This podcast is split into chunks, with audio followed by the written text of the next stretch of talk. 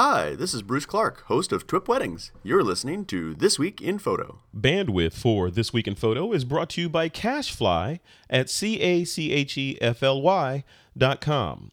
TWIP is also brought to you by Panasonic Lumix cameras, changing photography for the next generation, and by lynda.com. Learn what you want when you want with access to thousands of high quality and easy to follow video tutorials, including many about photography. Do something good for yourself in 2015 and sign up for a free 10-day trial by visiting lynda.com slash TWIP and FreshBooks, the easy to use invoicing solution that's helping freelancers and small business owners get organized and save time invoicing. To try FreshBooks for free, just go to freshbooks.com slash TWIP, and when you sign up, enter TWIP in the How Did You Hear About Us section. Before we dive into this week's show, here's a quick look at what's happening on the TWIP network. First up, over on the Candid Frame, Ibarionex Perello sits down with a panel of photographers, including Colin Westerbeck and photographer and educator Julia Dean, to discuss street photography.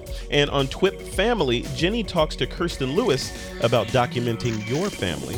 And on TWIP Talks, I sit down with Nate Grahek to discuss his newest venture, Sticky Apps. And on TWIP Weddings, Bruce, Robert, and Brian talk about working with second shooters and assistants. And on The Fix, download your free silhouette preset pack and then learn how to shoot and process your silhouette photos with ace photographer Erica Thornes. And on Street Focus, it's a Streets of the World episode, this time focusing on Tokyo. All that and more is happening this week on the TWIP network. You can subscribe to any or all of our shows over at thisweekinphoto.com slash subscribe.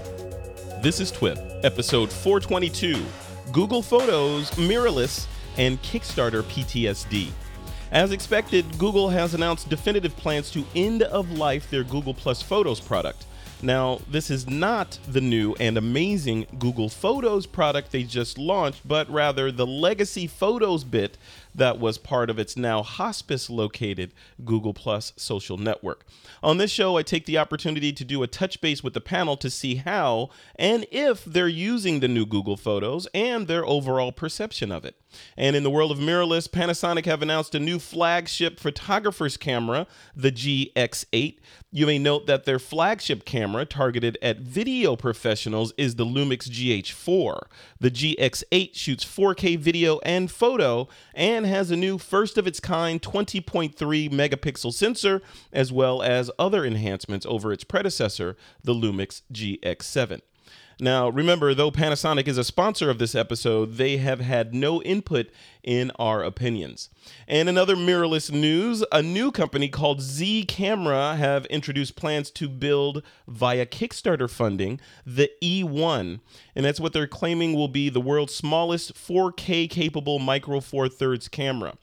Now, here to discuss Google Photos, Panasonic's Lumix GX8, and the Z Camera E1, I'm joined by Lee Herbet from CapturingPassion.com, Mr. Evgeny Tchebotarev from 500px.com, and Mr. Jefferson Graham, the host and producer of USA Today's Talking Tech and Talking Your Tech. It's Monday, July 20th, 2015, and this is TWIP. All right, guys. Uh, this is going to be a really interesting show. We're going to dive right in. First off, uh, the number one story that I have in the the uh, the show notes here to talk about is Google once again. So Google Plus specifically, um, Google Plus Photos is shutting down. Now, just to be clear, it's not Google Plus the uh, you know the entire network or Google Photos. It is the photos section that was grafted into Google Plus that they're end of lifing. They're going to turn it off starting on August 1. And according to Google, this is this comes to us via TechCrunch. They are going to shut off Android.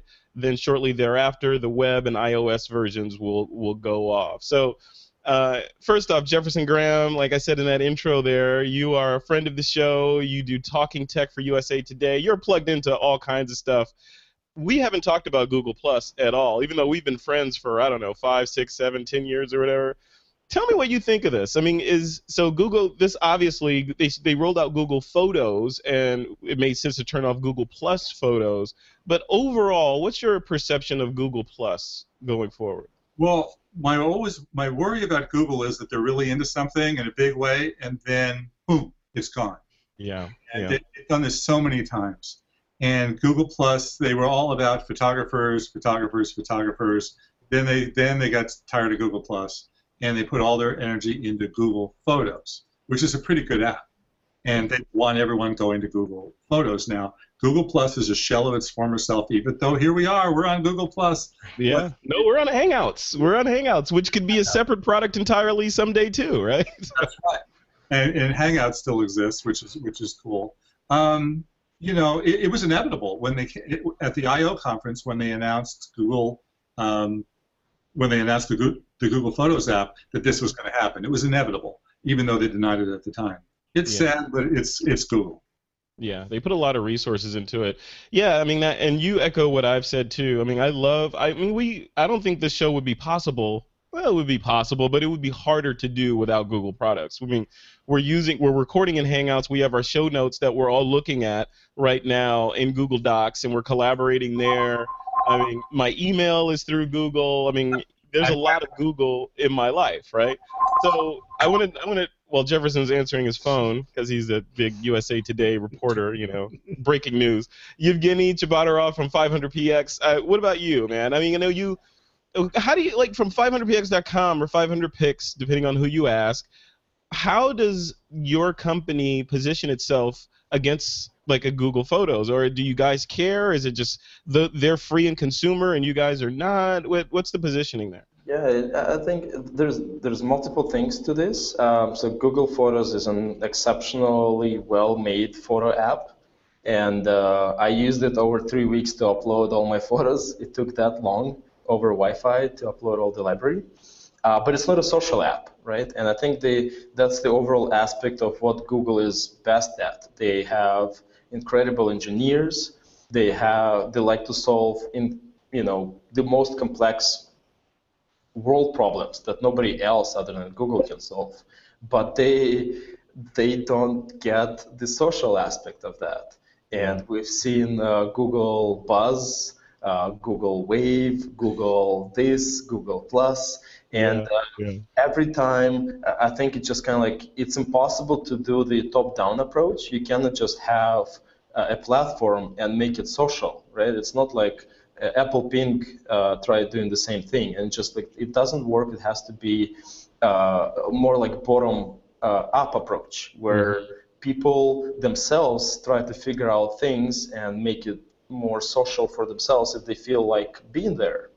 Yeah. Uh, so uh, I, I think overall, and that, that's where Hangouts are coming from. You know, it was the integrated product, and eventually we'll see it as a separate app or as a separate kind of like piece of software. Uh, Yeah. And Google Photos is a separate software, and Well, Hangouts is actually a separate software now. yeah, so like and like there's corporate clients using Hangouts and things like this. So like eventually, uh, it just will become in, in like pieces of platform that just work for some clients and uh, uh, people Like- like the world software. will use it separately. Yeah, yeah. It's software. It's it's different pieces of software running on an operating system, which is Google. Exactly. You can choose which apps you need. Lee Herbet, what about you, man? What do you, where do you where do you weigh in on all this? Google Plus and the photos piece of it. Are your photos in Google Plus? Do you care? What do you think? Um, well, unfortunately, I am in the badlands of the internet down here in Australia. so I started uploading my photos to Google Photos about a month ago, and we're about 6,000 down and about 60,000 to go. oh, geez, yeah, easily. I think I think uh, yeah. Pluto Pluto might have more bandwidth than you have down there, man. It's, it's entirely possible. There's, these are photos that I'm actually drawing onto the screen so you can see. It's one pixel at a time across the One pixel at a time, yeah. Um, I uploaded all my pictures. It didn't take that long. I guess I have a much better connection, and I, I did multiple. I mean, many tens of th- tens of gigs. Yeah, So yeah. Well, you're. I mean, look at where to you move are. From Australia to United States, Yeah. you know, upload all your photos and fly back, Yeah, and your bandwidth will be a lot higher. Lee, you could just copy all your files over to a drive and then fly here, and then I, I, upload that- them. So yeah, that'll go down well with the wife. Um, But getting back to photos, um, I do have it on my phone, so I, I use an iPhone, but I, I've got Google Photos on there, so every photo I'm taking um, with my phone is automatically uploaded.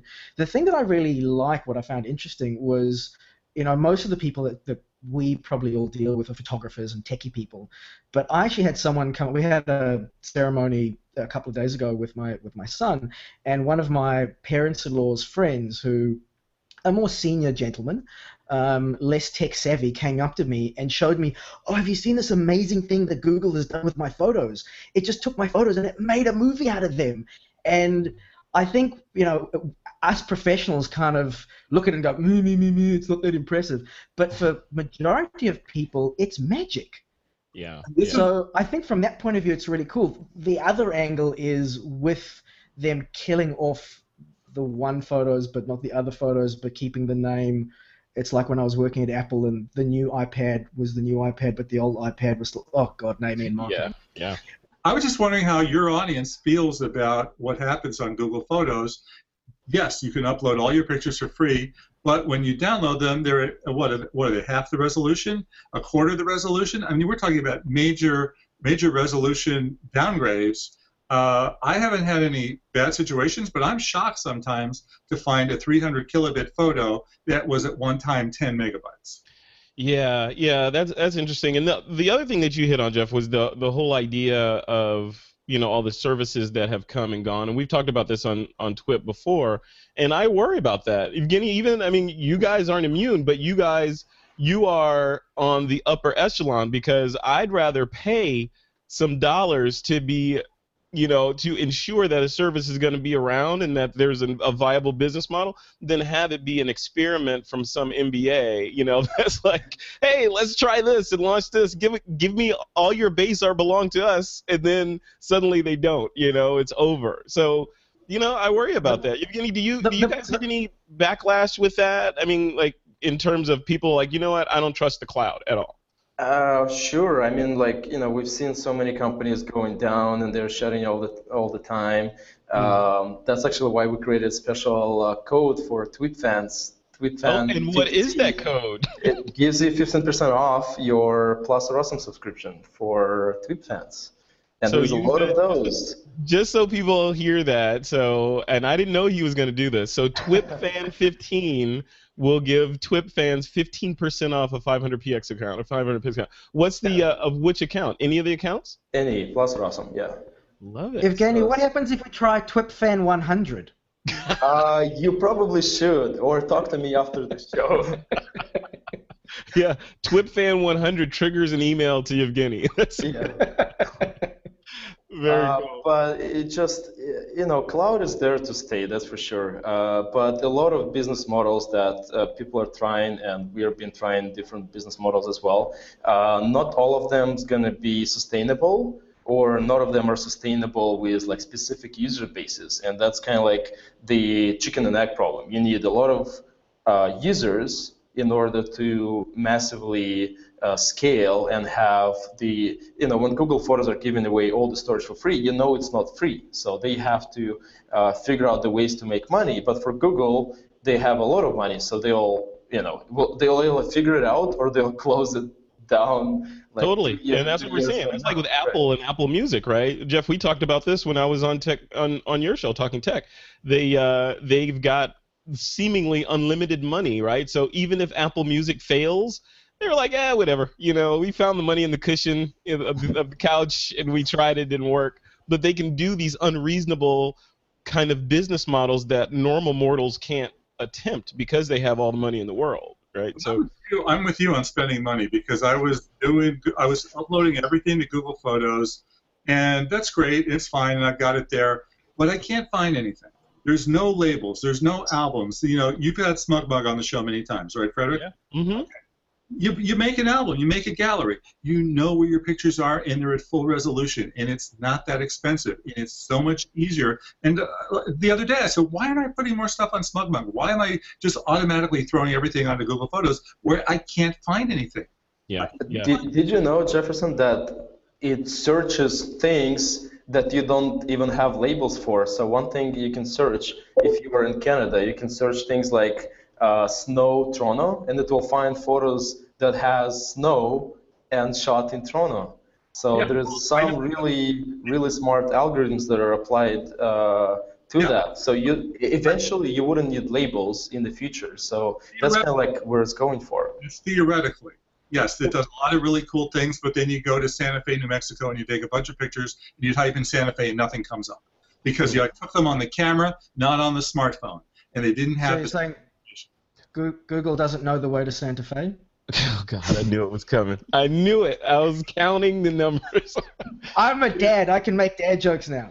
But their their algorithms are they're not based on GPS data. Well, I mean they they will take that into account, but they're looking at the photos themselves, right? Evgeny? I mean they're looking for photos. Like if you say I want to see all I want to see trees, it will bring you photos of trees, right? Exactly, Or yeah, or yeah. on and on. Plus it does the in defense of Google Photos, they do face recognition, so which is kind of scarily accurate because like as you'll see Lee as as your baby gets older, it's gonna recognize the photos of it when he's in. He is it a baby? Is it a girl or a boy?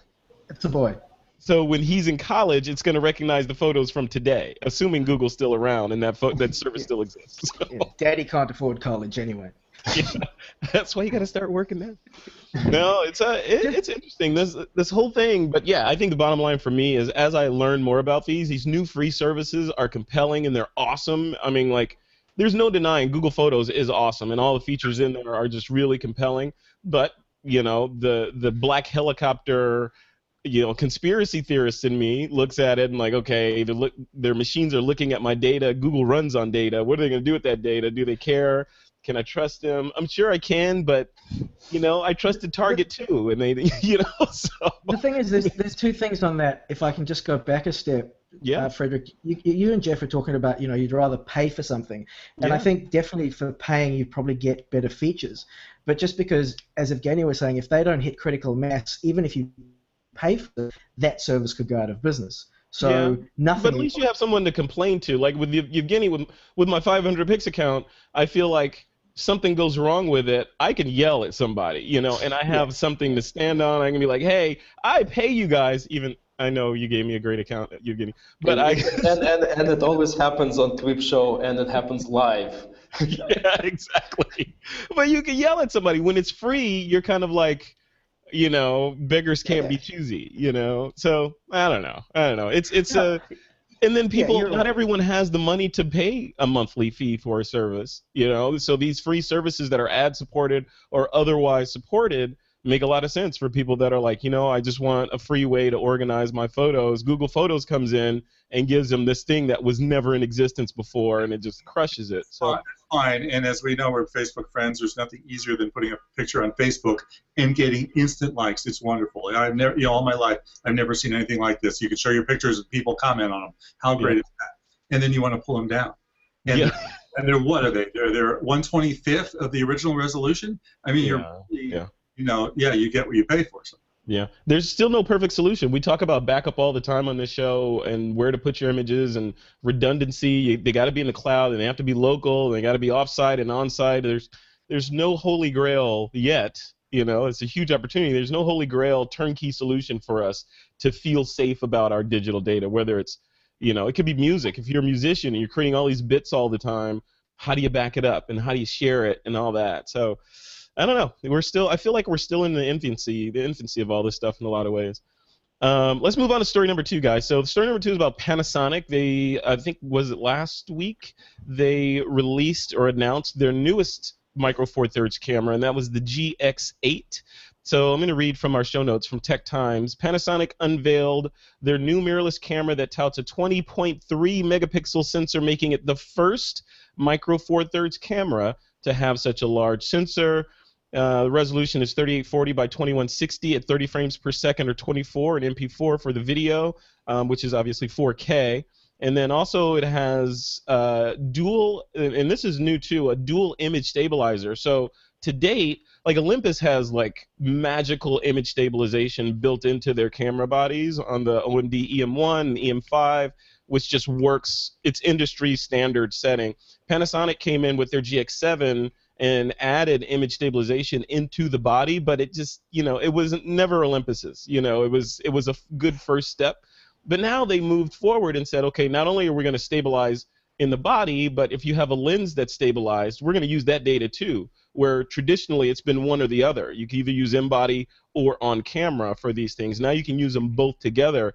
And you know, I was looking at a video on the Camera Store TV on their uh, on their YouTube channel, and it works really, really well. So they're saying they're going to sell this thing for twelve hundred dollars, which is you know, it's a lot. And the G7, which they just announced a couple of weeks ago, is around the $800 price range. So, you know, it's it's interesting. Uh, Jeff, I want to throw this to you first. I know when I was down there in your studios, you were talking about that you are still in the DSLR camp. When you see news like well, this, I'm actually in both because I, in both.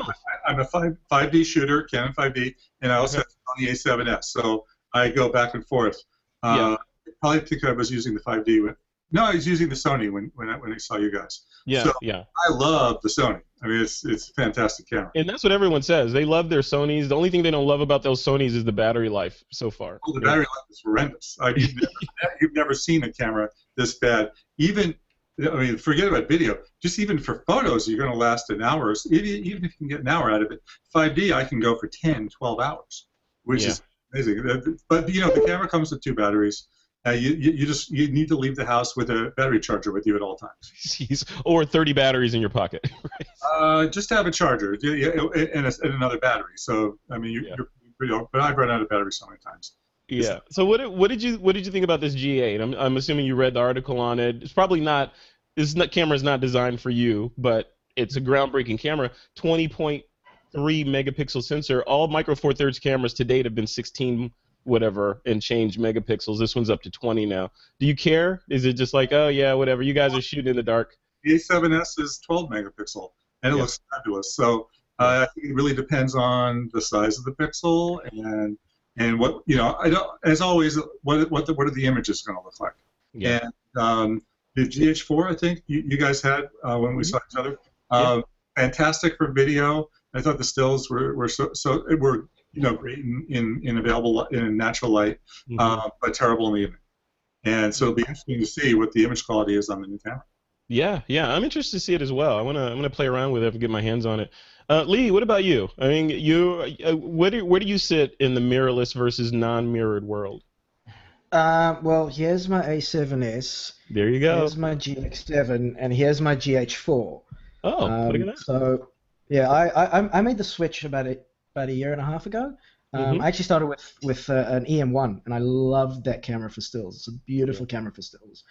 But my my bread and butter is video, so I sold that and got the GH4. I think this is an interesting camera. I'm interested more in the technology that it's bringing rather than the, than the camera itself. Sure. Um, because number one, I noticed that they're saying the body is a little bit bigger. So it's interesting that okay, well, you're giving us more megapixels, which aren't necessarily a good thing or a bad thing, but they're a, they're a number. But you're making the body bigger, and one of the big selling points of mirrorless was now the bodies and the lenses get to be smaller. So if you say to us, oh well, next year we'll give you a mirrorless camera with 50 megapixels, but it's the size of a 1DC, well, what's the point? Yeah, yeah, it's going the other direction. Yeah, yeah. I, you know, I think who was it on the show? I forget who it was. Might have been Joseph Linaschke or someone was saying that. You know, initially the big selling point for mirrorless was that it was the weight savings and the size and all that stuff.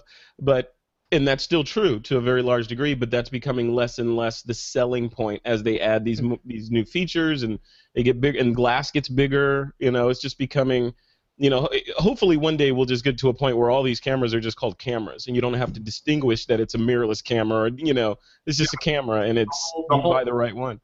The whole point of buying one of these things is it's half the size of your SLR. You Yeah. know, You know, it's so much, you know, it's so much more fun to travel with. You know, yeah, mirrorless travel, it's really, really the top, top use case. yeah. So Lee, when you when you saw this, I thought about you actually because you're you're our kind of our resident video guy, and looking at this, I was like, oh, this Lee's gonna love this camera. It's beautiful. It's got a big, gorgeous sensor on it. It's 4K, but they put a little tiny one eighth audio jack on it. Did you see that? Like, why? Oh, oh, but wait, there's more. There's, Uh-oh. so the audio the audio jack is 2.5. General audio jacks are 3.5, so you need an adapter. Yeah. Secondly, if you get a European model, it's locked with that silly 29 minute limit because in Europe, if a camera records more than 29 minutes of video, it counts as a video camera, so it gets taxed more. So they won't let you record more than 29 minutes of video with the European models. Okay. Also, so and it's not a dual PAL or NTSC, so you're either going to record, get one that records 24, 30, or 60 frames, or you get one that does 25 and 50. So it's so it, it's it's on the one hand internal 4K, yay, better in low light on a micro four th- four thirds center, awesome. Um, it- it's kind of it's it's getting there, but they've done a couple of other things where, it- like as a hobbyist, go for it. It looks like an amazing camera. As a professional, I wouldn't touch it. yeah, but on on that on that same rant though, the that's why they you know Panasonic would say, well, that's why we have the GH4. If you need all those things, then you Yeah. are a GH4 customer. This camera is not for you. So Yeah. But what's interesting, the thing is, like again with 4K, although Panasonic's been really good, like the 4K that comes out of my A7S, which you've got to get externally, the files are pretty big. That's something that people don't think about when they talk 4K. That you know your files get pretty big. Your computer needs to be fairly grunty. You're going to need more hard drives. Having said that, Panasonic, I know the GH4 files are relatively about the same size as the video that you get out of 5D Mark III. Yeah, but Lee, Lee, how is the video quality on the 4K GH4 versus the 4K on the A7S? Well, that's interesting because if you're going internally, they're about the same. But externally, the GH4 will actually output 10-bit via HDMI, whereas the Sony A7S is only 8-bit all the time. So, But the Sony A7S they- can see in the dark. but it can see in the dark, which is why 80% of the time I'm shooting with that, with the Sony. yeah. yeah. So, it, uh, like, I wish I wish I could somehow get these two together in a room and some, you know, Barry White music and get a camera out of these two, because that would be like the perfect camera. But there is no such thing. Yeah. Yeah. Lee, can I Yeah. one Sony question, please? What lenses are you using with the A7S? Because that's that's their that's the, the area they need a lot of improvement on. hmm So for, Slow Well- lenses city. so so for stills, I've I, I the the 35 2.8 um, Zeiss pretty much lives on there. Then I've got the 55 1.8, which is also a lovely lens. Um, but when I'm shooting professionally, uh, I've got the Metabones adapter, and then I've got Zeiss and Canon glass that I mount. Yeah. I've been using all my Canon lenses on the Sony with the adapter, and it's amazing how well it works.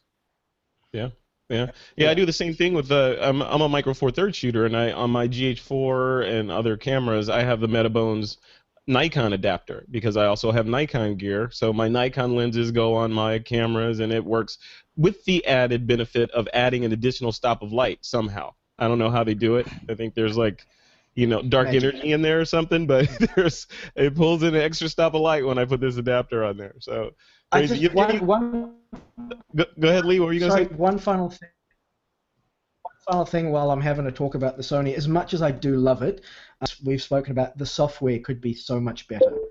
Um, I actually wrote an article recently on bokeh for um, just how the software could be improved because the software on the Panasonics, I absolutely love it. So easy to get around. Yeah, and that's that's what's keeping me over there because I've you know been frustrated with software, and you know that's that's the main interface or UX between you and the hardware. Evgeny, what about you? When you when you saw this little article about the GX8, do you care about it, or are you still shooting with the big cameras?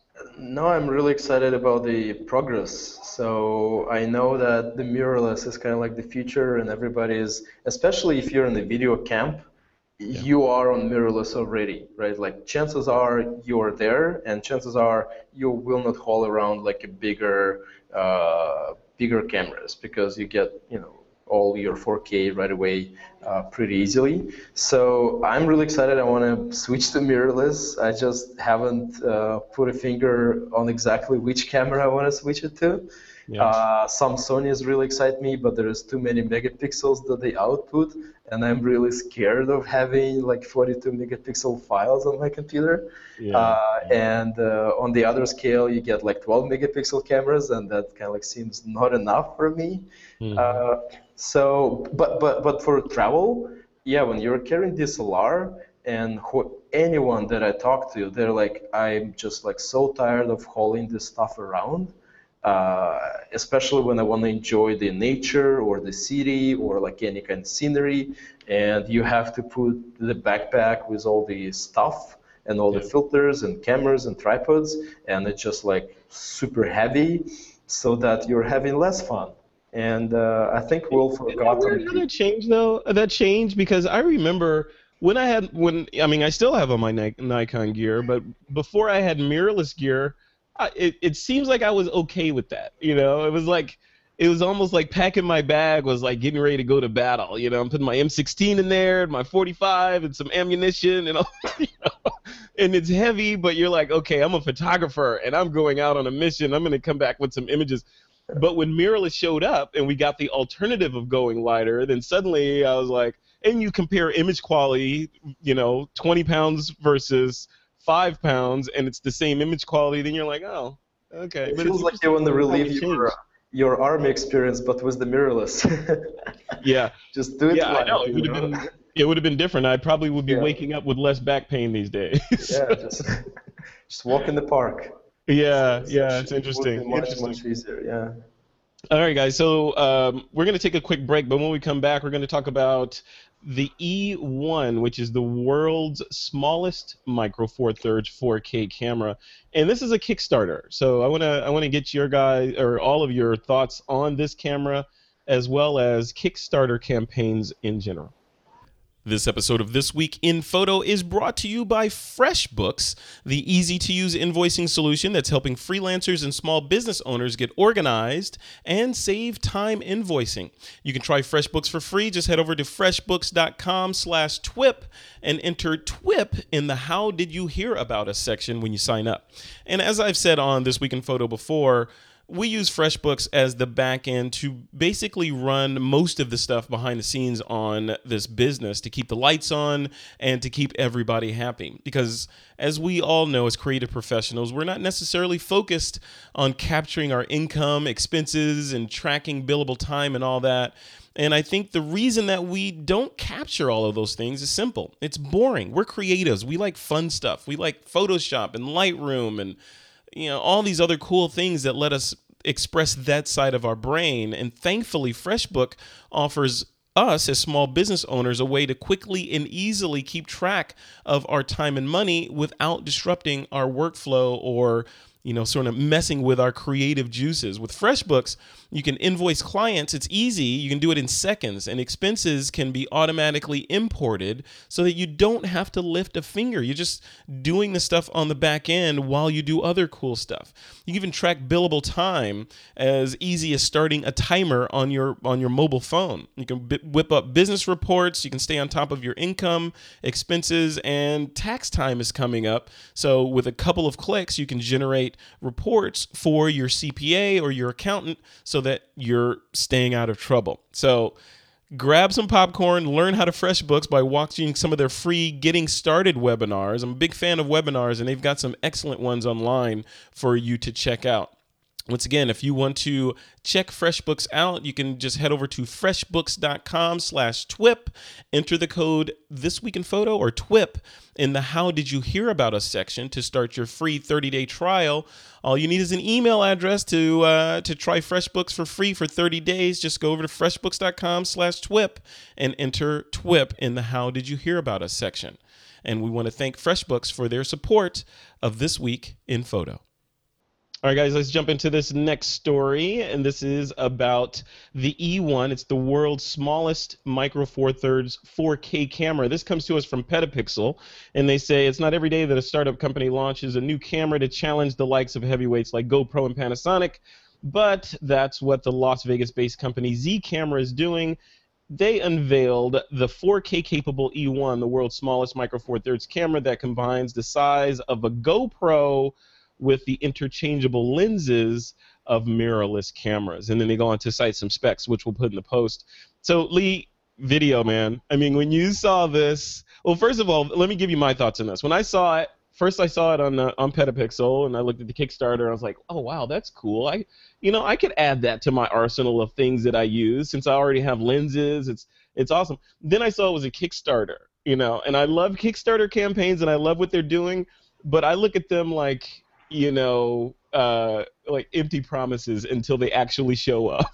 so, Lee, what do you think? I mean, were, were you excited about this, or and how do you feel about the Kickstarter aspect of it? I think I think Kickstarter is like investing in the stock market. It's legalized gambling. Yeah, totally. yeah. So, um, yeah, I, th- I think a lot of people don't understand that you're not actually buying the product. You're investing, and Right. that investment might pay off, and it might not. Yeah. Excuse Yeah. me. Uh, in terms of the camera, my first thought was, "That's cool. T- shut up and take my money." Yeah.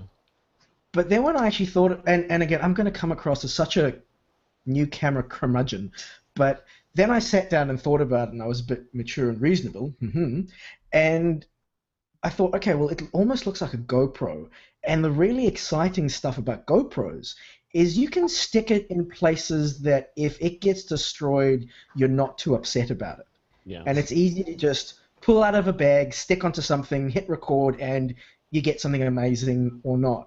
Whereas this, I'm now putting on potentially, you know, thousand, two thousand dollar lenses. Am I going to be that confident about sticking it onto a skydiver and just seeing what happens? hmm Yeah. So Oh, and nor, nor can you focus the camera when it's falling down. yeah. There you go. Uh, well, Yeah. w- w- when your chute doesn't open, the last thing you care about is focus. depends on who you are, you know. true, true. Well, Batman. yeah. Interesting. Yeah. Um, yeah. I, so I, I like that. Yeah. Uh, Yeah, I'd, I'd, I'd, I'd love to get one. If I had the disposable income to just go ahead, yeah, let's buy one and see what happens. I'd love to get one of these and have a play with it because it looks like a really cool concept, but I'm not sure what I would use it for that I can't use a GoPro for. Yeah, yeah, that's what I. That's kind of where I netted out too, because we're seeing these small cameras show up, like this thing. The DxO talked about, you know, they announced their DxO one that clamps on your cell phone. There's all this. It's like vogue to be small now, right? So, Jeff, and no, no jokes, Lee. I know you're gonna say something. So, Jeff, when you saw this, I, you know, I'm thinking as we're preparing for this show, I'm thinking, okay, Jeff's gonna have something to say about this because you're the quintessential multimediaographer. You're shooting stills, you're doing a podcast, you're recording video, you're editing stuff, you're all over the place. When you see something like this, do you see a place for it in your workflow? Uh, well, first of all, when it comes to Kickstarter, wearing journalist hat, I sort of knock it out because I'll believe it when I see it, when it hits, when it's available as a product. Okay. Yeah. Then I get hit so much stuff that I just have to focus on what's re- what's real in that. Yeah. Um, the I just got the Olympus version of what you were just talking about. Just came yesterday, where you, you plug it into the iPhone and Oh. lenses on it. Uh, it's similar to the DxO thing. Yeah. Uh, But you know, why not bring your camera out? They- Every time you have one of these things, you're throw, you're turning your iPhone into an SLR basically. Why not just use your SLR? Yeah. You know, um, you know, the iPhone's great for taking snapshots outside on a nice day. You know, Yeah. camera can do so many wonderful things, and if you're going to turn your iPhone into a camera, then just shoot on the camera. Uh, this new camera we're talking about, I'll believe it when I see it. Let's see what the footage looks like. I love it. Yeah, I always talk about the Iron Man suit. Like you see, like all these these different tools out there that allow you to strap it on your iPhone so that it, you know, you can do this and a steady cam, and it's like, you know, Iron Man, you know, putting on his suit that you're putting all this stuff around your iPhone. Like, why not just spend all that money and go buy a dedicated camera? And I now I know. You- just reviewed something called the Hitcase, which is a tough case for the iPhone that is is waterproof or allegedly waterproof. And they want to be GoPro. They want to be the GoPro of the iPhone world so badly. They've got all these little mounts. Uh, you know, you can mount it onto a bike. You can mount it onto here. You can have a tripod mount, and they're going to make all this money selling you mounts. Okay, so like we were talking about, where you put a GoPro on your helmet and you jump out of an airplane, if the GoPro screws up and falls, so what? You're like bummer. Oh well. Yeah. So what? If it's your iPhone and it's your life and it falls through the air, you're not going to be very happy. And I can tell you with this Hitcase thing, it filled up with water three times in a row. Oh good. Now, it's supposed to be waterproof, but it's not. And that was my iPhone 6 Plus. That was it, Uh, you know? uh, yeah, yeah. I hear you. That's a Well, I hope you had thought, Apple right? Plus. That's that's a fundamental flaw in, in these in these business models where you're like, okay, use your iPhone for everything, and you know you might need to get a call from your pregnant wife on it too. So it's okay. Evgeny, what about you, man? I mean, when you when you saw this thing, this Micro Four Thirds E1, the world's smallest Micro Four Thirds camera to shoot 4K, did you did you get excited? Uh, no, I did not. But there's two things. So I'm a backer of three Indiegogo and Kickstarter campaigns for photo things. Oh, okay, uh, good. And I got two out of three so far. Uh, so one is still ongoing and it's been delayed for a year. Uh, so it's kind of like you know pretty sad, but I'm hopeful. Uh, and I bought recently the Moment Lens, so another Kickstarter project, which I enjoy a lot. So but, but in general, I think that both moment lenses and E camera, E1 camera, and DxO are just kind of like um, marginal pieces of equipment, and they would be lucky to sell 10 or 20,000 uh, units throughout like a year or two, because it seems like you have a market of people who are unsatisfied with their iPhones and want something else, and have a lot of income to spend on uh, on kind of like extra tools which may or may not work for them. Uh, and especially like if they're not just toys but actually tools that will be helpful to them uh, and they would love them and they would use them months in and months out. So I, I think a lot of those tools will ultimately fail. Like no, I, I don't want to call any specific ones, but I just think we're, we're just going through a lot of innovation and a lot of just testing and uh, uh, trying different things. So I, I, hope that they will succeed enough so that we'll see like version two and version three. Uh, and so they will be, and, and I do invest my own money into some of those so that I, I want to see them succeed because, you know, without putting money in, well, there will be no second version, right? Totally, yeah. Uh, that's why you have to buy Apple Watch even if you don't like it. exactly. Yeah, Lee, Lee Just the second one. yeah. Okay. So I want to transition this this conversation a little bit. Uh, this is not in the notes, but I want to get your your your thoughts on this. So we see all this innovation. Like we we're talking about the DxO one. We're talking about this camera, this Z um, micro four or E1 micro four thirds camera. Um, GoPro with their new sessions that just came out a couple weeks ago, their new form factor. So they're continuing to push that forward uh, we're seeing the Panasonic pushing the the Micro Four Thirds format. You know, it goes on and on. Olympus, Fuji, all these guys are innovating and doing cool stuff, and it keeps the shows like this alive. And we're doing stuff, and you know, it's exciting to talk about, and it's even more exciting to use this stuff and go out and make cool images. Sitting on the periphery, I feel like are the big guys, and I want to know what's happening there. You know, Lee, let's start with you. Whatever happened to Canon? Right? Exactly. Canon and Nikon, all this, these parties are happening. It's like it's like Burning Man is happening, and everyone's at Burning Man, and and they're like you know sitting at home watching Netflix. What's go, what's going on, Lee? What's happening? Well, if you remember the last time I was on, I believe was it Nikon who came up for a camera for your dog. So you know you, you can't say that they're not innovating. yeah, just like I said, sitting on the couch watching Netflix, bad Netflix. Yeah. You know what? Let's let's let let's let's let's try and be diplomatic, and let's. I'm going to try and be diplomatic, and I'm going to try and be nice, and let's say it's one of those things where if you're small and you're nimble, it's quick to turn around. It's easy to just you know rotate and things like that. Whereas Canon and, and Nikon are like you know oil tankers. It takes them 10 miles just to stop and then another 20 miles to turn around. And by the time they've done that, we're using solar energy already, so we don't need the fuel in there. So you're giving him a pass. You're giving him, giving him a pass for that. It sounds like you're in high school and you're grading okay. on a curve.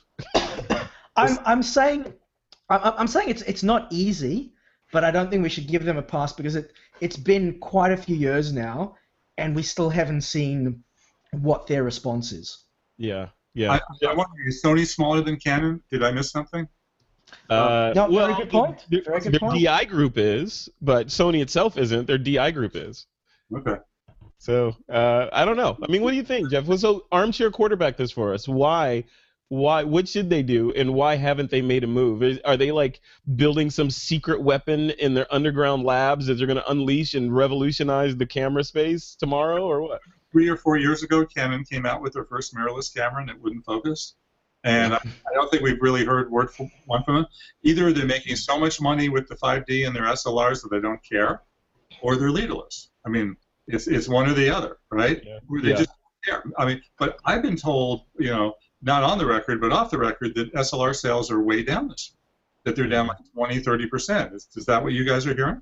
Um, I don't know. I haven't heard that at all. But I don't. I, I haven't heard either way. I don't know. Yeah. The iPhone. I mean, you know, people aren't buying cameras like they used to because they got the iPhone. And now, and now Well, they I, have their smartphone. Yeah, Yeah. I, I, I had an interesting conversation with, with someone from one of those two big manufacturers a while back, and they told me that in the last five years, in a particular geo, their point and shoot sales had dropped from something like 20 million units to 2 million units. Mm. Yeah, well, that wouldn't So- surprise Yeah. Yeah. That, that, that's more, you know, the iPhone's killing more the. I think people still see DSLRs and go, oh, that's a professional camera. Wow, you must really know what you're doing. Yeah. Um, so I, I think there is still a big market there. But yeah, it's I I think I think it's almost like they're they're BlackBerry. I think they've got their heads in the sand and they don't think there's a problem. I was gonna say Kodak, but BlackBerry works too. So Yeah. How hard? How hard really could it be to, to sell a point and shoot that has Wi-Fi in it that's easy to use? How hard could that be? Yeah, on Nikon side with a with an F mount, you know, it's come on, dudes, come on. Evgeny, what about you? Armchair quarterback this for us. Why why no innovation out of these guys?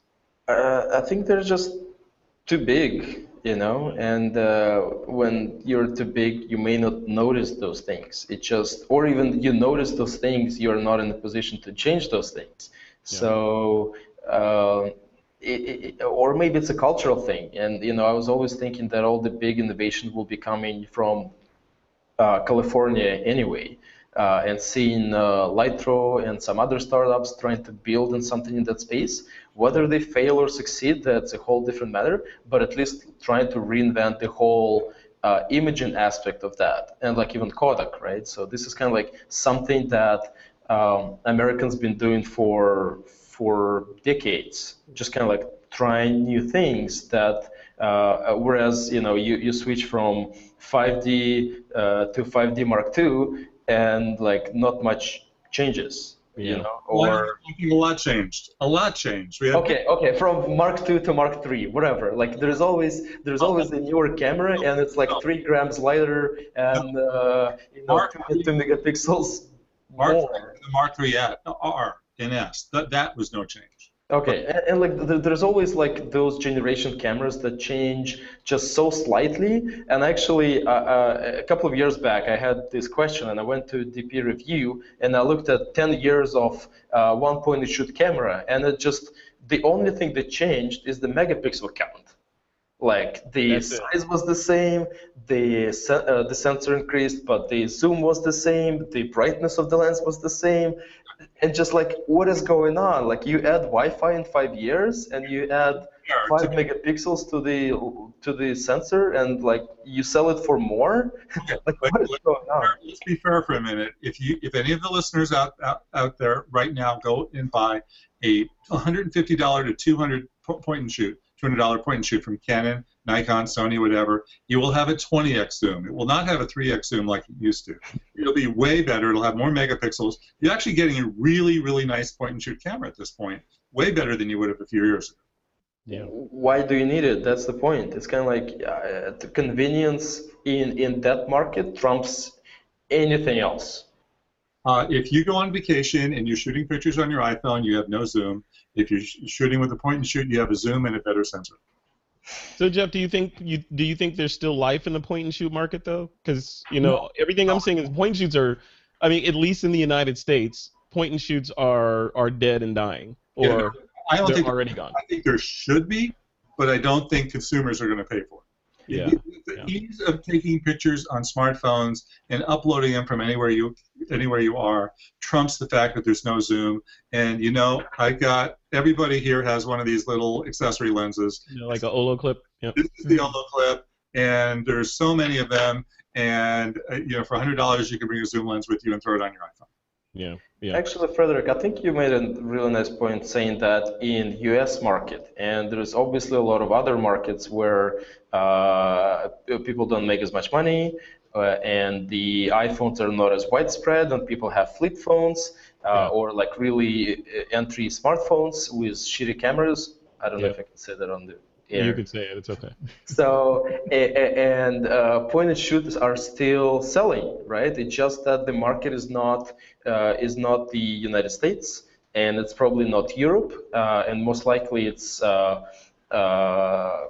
you know like Asia, Russia, Eastern Europe, uh, parts of Africa, South America, where people just use that uh, as their main camera.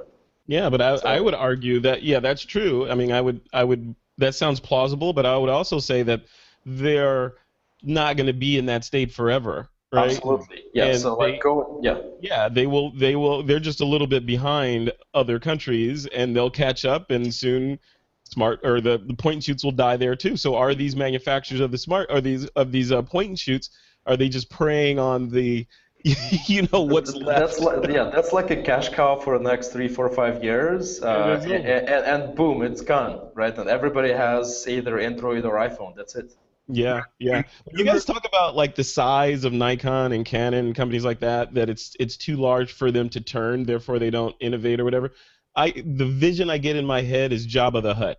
You remember remember Jabba the Hutt from Star Wars? Exactly. He had all his people around him and he couldn't move. He was on a platform, you know, and ultimately who killed him? Princess Leia, you know. So But clearly the scales aren't as bad as we think they are because if they were, then they would move. yeah.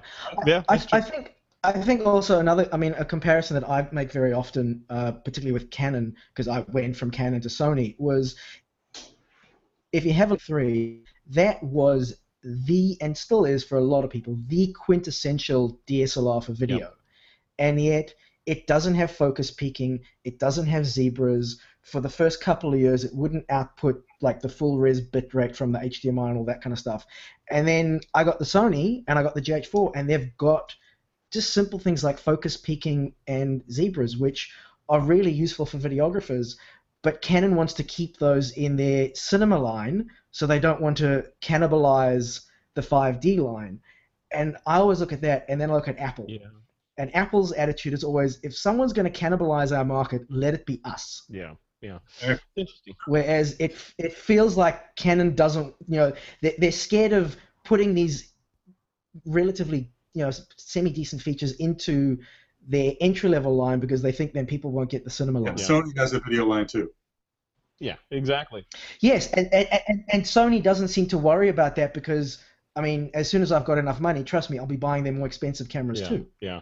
Though the A7S is more fun to use.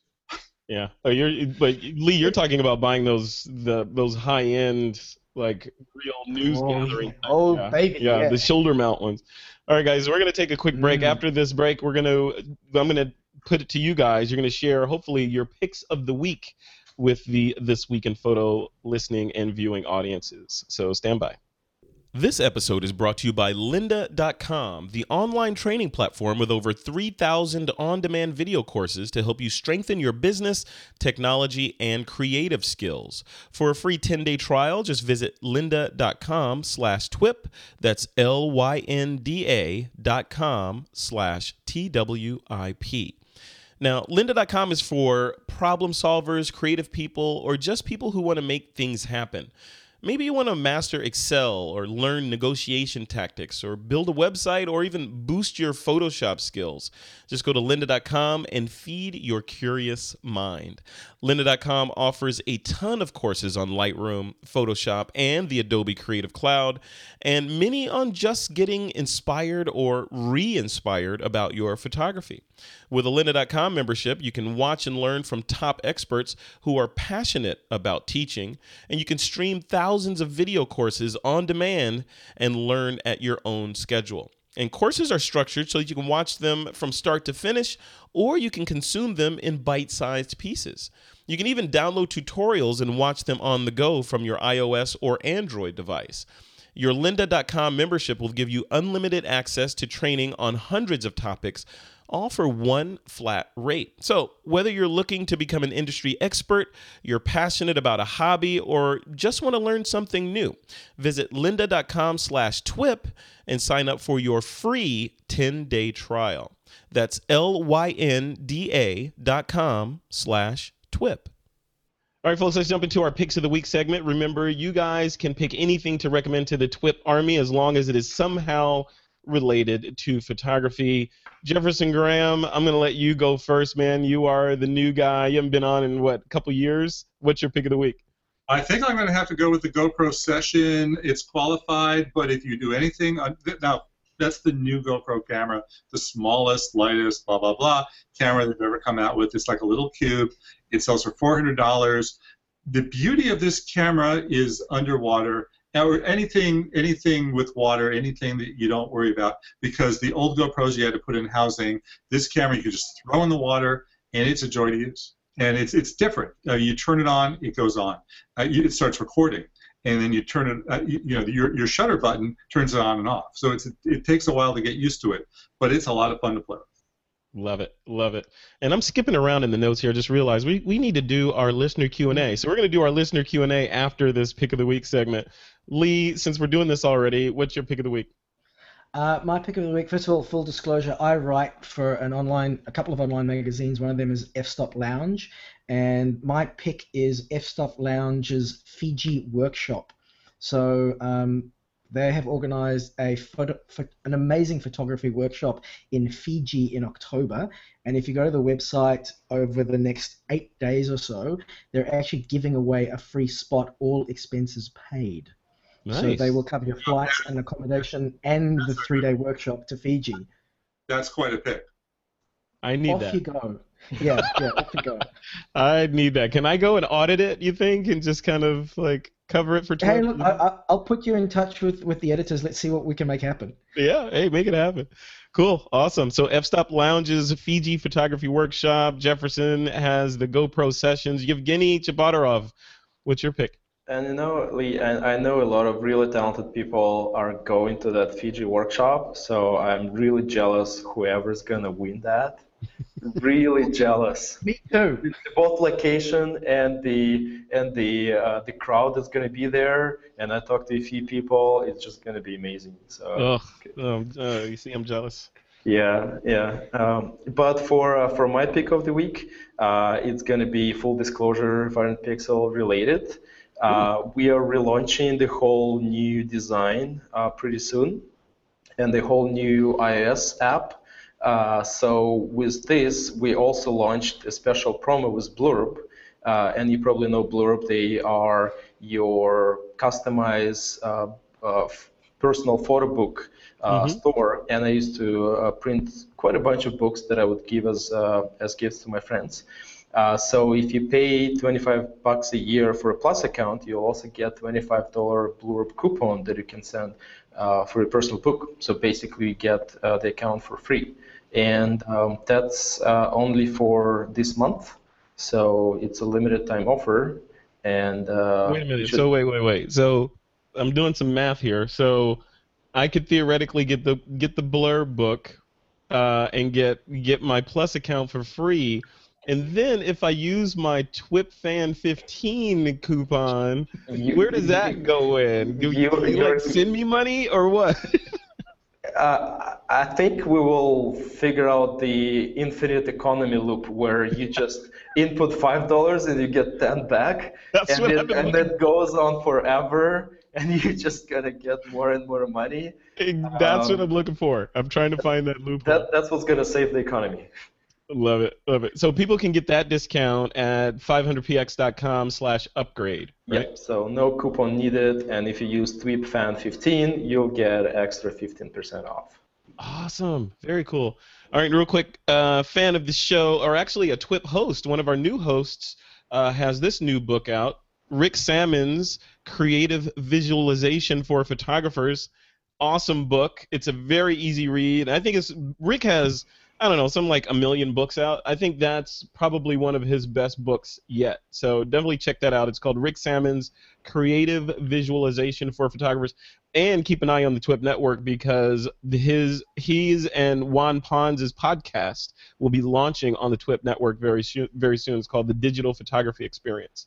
So lots of stuff happening over here. This episode of TWIP is brought to you by Panasonic Lumix cameras and the new Lumix G7 4K mirrorless interchangeable lens camera. This hybrid camera puts the power of 4K video and photography into the hands of all of us.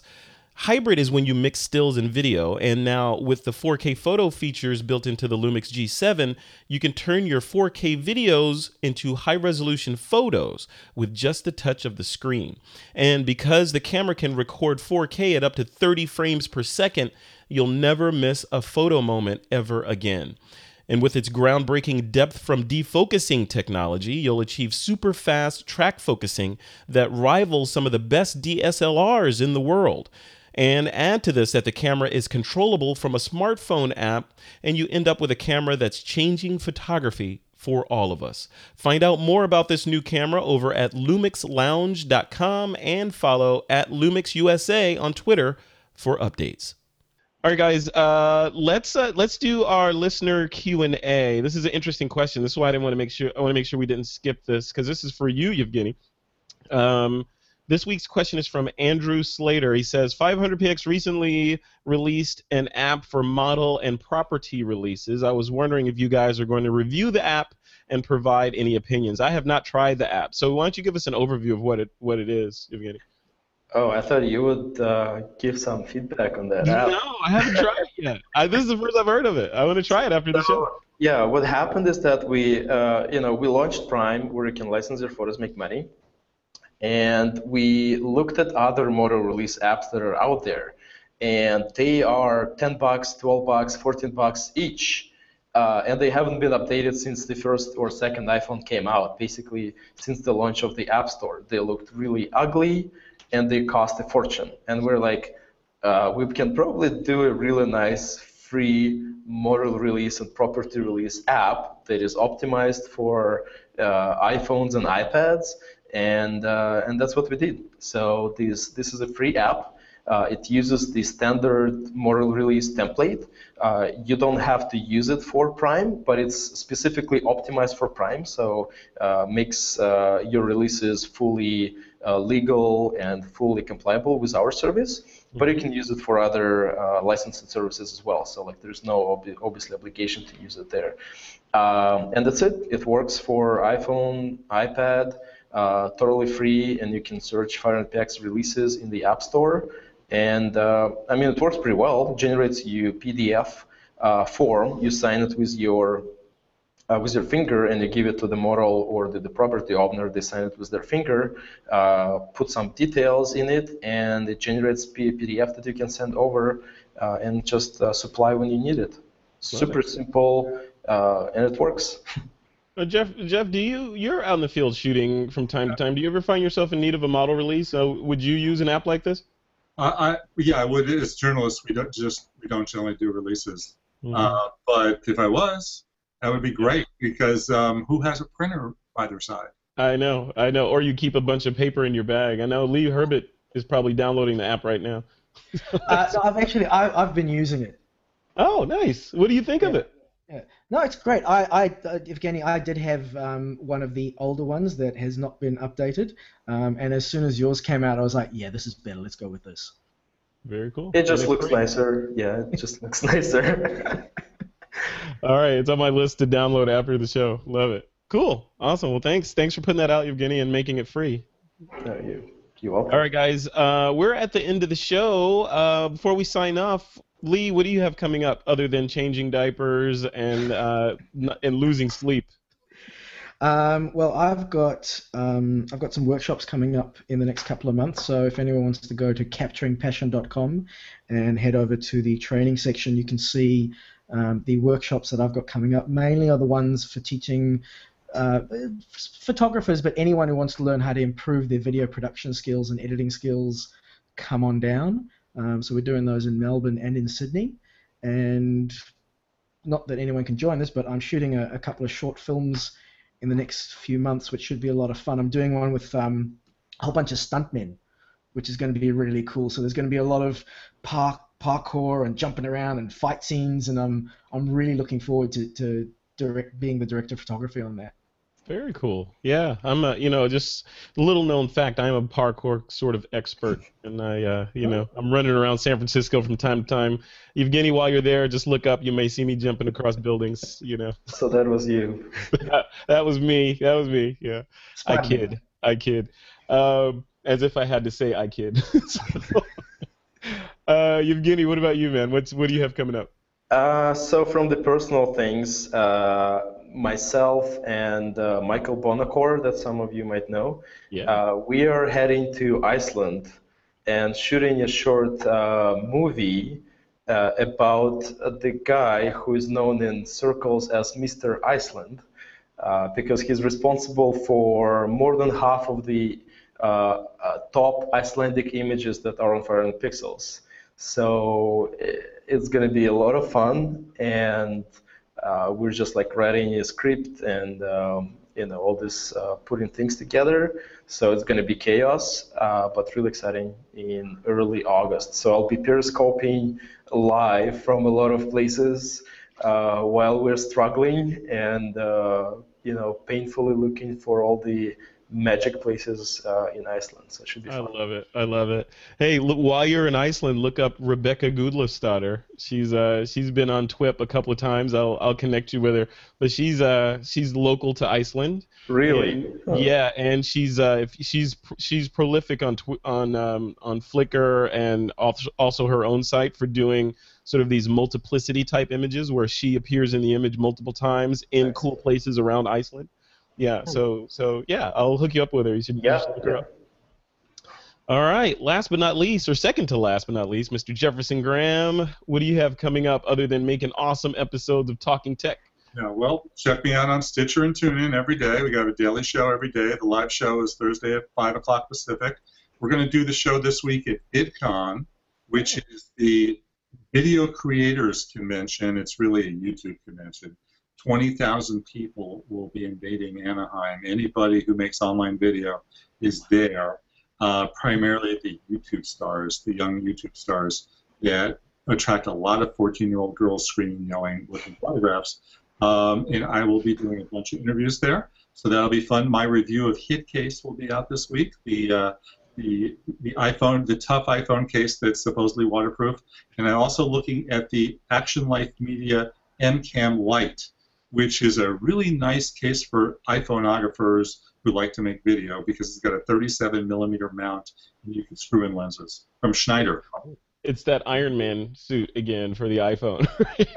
pretty that sounds like a dream. yeah. Pretty cool. Um, what else? Uh, th- I think those are the highlights for this week. That's cool, man. And congratulations on all your success with your with your show. It seems like you guys are on fire down there, and you're doing some good stuff. So, congrats and thanks for taking the time to come on this show. I'm happy to be here, and thanks for being on my show last week. Oh yeah, you're welcome. And thanks Evgeny and Lee also for coming on the show. It's always a pleasure chatting with you guys. You guys always make me look good, you know, by surrounding myself with people smarter than me. So thanks for coming on. So how was the slides? All right, listeners, we are at the end of another episode of This Week in Photo. A huge thanks to our sponsors, and that's Panasonic Lumix Cameras, Lynda.com, and FreshBooks for their support of the show. And also be sure to check out our website over at thisweekinphoto.com. And with that, it's time to take that lens cap off.